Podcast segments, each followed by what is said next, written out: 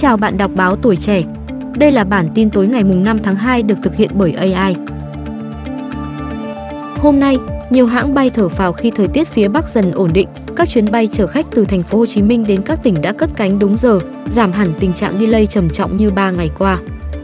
Theo ghi nhận, sau 2 ngày nát lịch bay do thời tiết, các chuyến bay xuất phát từ Tân Sơn Nhất ngày 4 tháng 2 đi các tỉnh thành phía Bắc và địa phương khác đã dần ổn định. Nhiều chuyến khởi hành bay đúng giờ, bay an toàn đã chở hàng chục ngàn lượt khách về quê đón Tết. Trung tâm điều hành sân bay Tân Sơn Nhất cho biết, 3 ngày đầu cao điểm Tết, sân bay khai thác hơn 1.100 chuyến bay nhưng có đến 659 chuyến. Hơn 50% bị chậm giờ và 40 chuyến bị hủy, nguyên nhân phần lớn do thời tiết xấu ảnh hưởng dây chuyền. Ngoài ra, khâu check-in, xếp hàng chờ an ninh thông thoáng, riêng khu vực chờ ra cửa máy bay vẫn còn khá đông khách. Ông Trần Doãn Mậu, Giám đốc Cảng vụ Hàng không miền Nam, giải thích thêm rằng lịch bay các hãng đã chốt, vé đã bán ra cho khách hàng nên việc điều chỉnh giảm chuyến rất khó. Thay vào đó, Cảng vụ đã tổ chức họp, trao đổi với các doanh nghiệp tăng cường công tác phục vụ, cơ động ứng phó khi xảy ra thời tiết bất thường ảnh hưởng delay chuyến bay. Theo các doanh nghiệp, hoạt động điều hành bay dù có hiện đại đến đâu thì cũng bó tay với thời tiết bất thường.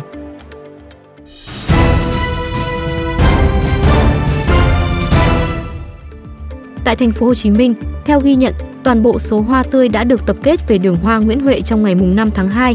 Các khu vực tiểu cảnh cũng khẩn trương hoàn thiện những công đoạn cuối cùng. Đường Hoa Nguyễn Huệ sẽ hoàn thành đúng ngày 26 tháng Chạp.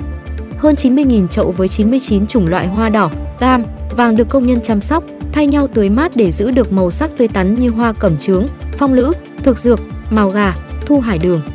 Đây là những loại hoa chịu nắng nên càng nắng, hoa càng khoe sắc. Điểm nhấn của đường hoa Nguyễn Huệ năm nay là hình ảnh những con rồng linh vật của năm được cách điệu với dáng bay lên trời, thể hiện khát vọng vươn lên trong bối cảnh hội nhập sâu rộng của cả nước cũng như thành phố. Nhiều du khách cho biết họ bất ngờ vì thành phố chuẩn bị một đường hoa lớn như vậy để phục vụ người dân miễn phí. Ba linh vật rồng trên đường hoa Nguyễn Huệ Tết Giáp Thìn 2024 cùng hai cây hoàng kim cao 30 cm sẽ được ban tổ chức chuyển quyền sở hữu cho các doanh nghiệp, các cá nhân yêu thích và có nhu cầu sau khi đường hoa Tết 2024 kết thúc. Toàn bộ số tiền ban tổ chức thu được từ ba linh vật rồng và hai cây hoàng kim sẽ được trao tặng cho các quỹ từ thiện.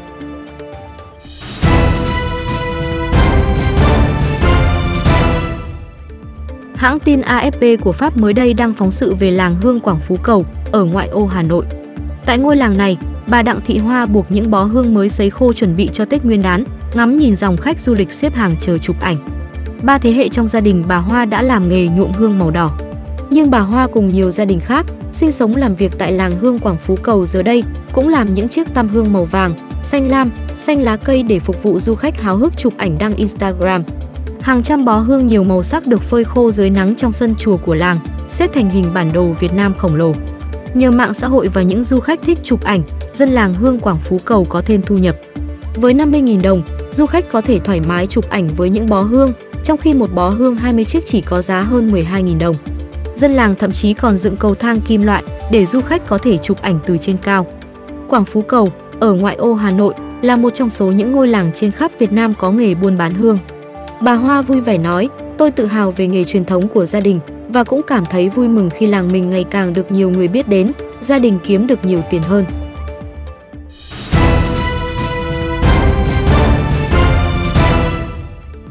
Hôm nay, khoảng 2.000 phần quà gồm nước uống, khăn lạnh, sữa, nước mắm truyền thống ở Cà Ná, cơm hộp được bộ đội, công an, đoàn viên thanh niên, phụ nữ, huyện Thuận Nam tỉnh Ninh Thuận phát cho người dân về quê đón Tết.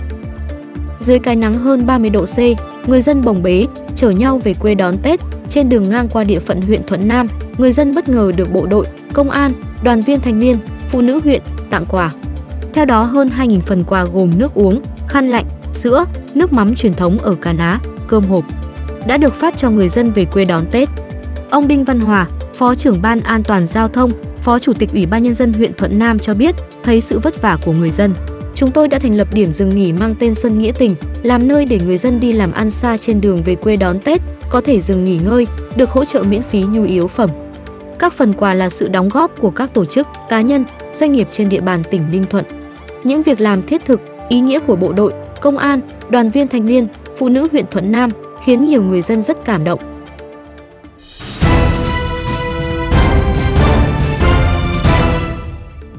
Chiều tối 4 tháng 2, ca sĩ Đàm Vĩnh Hưng cùng nghệ sĩ Việt Hương, Hoài Phương, Trung Dân, Quang Linh, Vũ Hà, Trương Diễm đến thăm và biểu diễn phục vụ tại trại giam Long Hòa tỉnh Long An. Trước đó, Đàm Vĩnh Hưng cùng các văn nghệ sĩ như Vũ Hà, Lê Dương Bảo Lâm, Minh Dự, Trương Diễm, Thu Hằng, Bảo Ngọc đến biểu diễn tại trại giam Xuân Lộc tỉnh Đồng Nai. Đàm Vĩnh Hưng nói với tuổi trẻ online, gần Tết tôi lại nhận được lời mời từ lãnh đạo các trại giam. Đây là công việc tôi yêu thích và gắn bó được hơn 10 năm qua. Nghe được tiếng reo hò, vỗ tay, nhìn thấy niềm vui trong ánh mắt và cả những giọt lệ, tôi cảm thấy hạnh phúc. Vậy nên, cuối năm tôi trừ lịch trống để đi hát phục vụ tại các trại giam và chưa có ý định dừng công việc này bao giờ cả. Trước những bình luận tiêu cực cho rằng hát ở trại giam hình ảnh không đẹp, Đàm Vĩnh Hưng nêu quan điểm, ở nơi nào cũng vậy, quan trọng là tình người dành cho nhau. Quan trọng Hưng thích bởi hoạt động này mang tính nhân văn, niềm vui cho phạm nhân.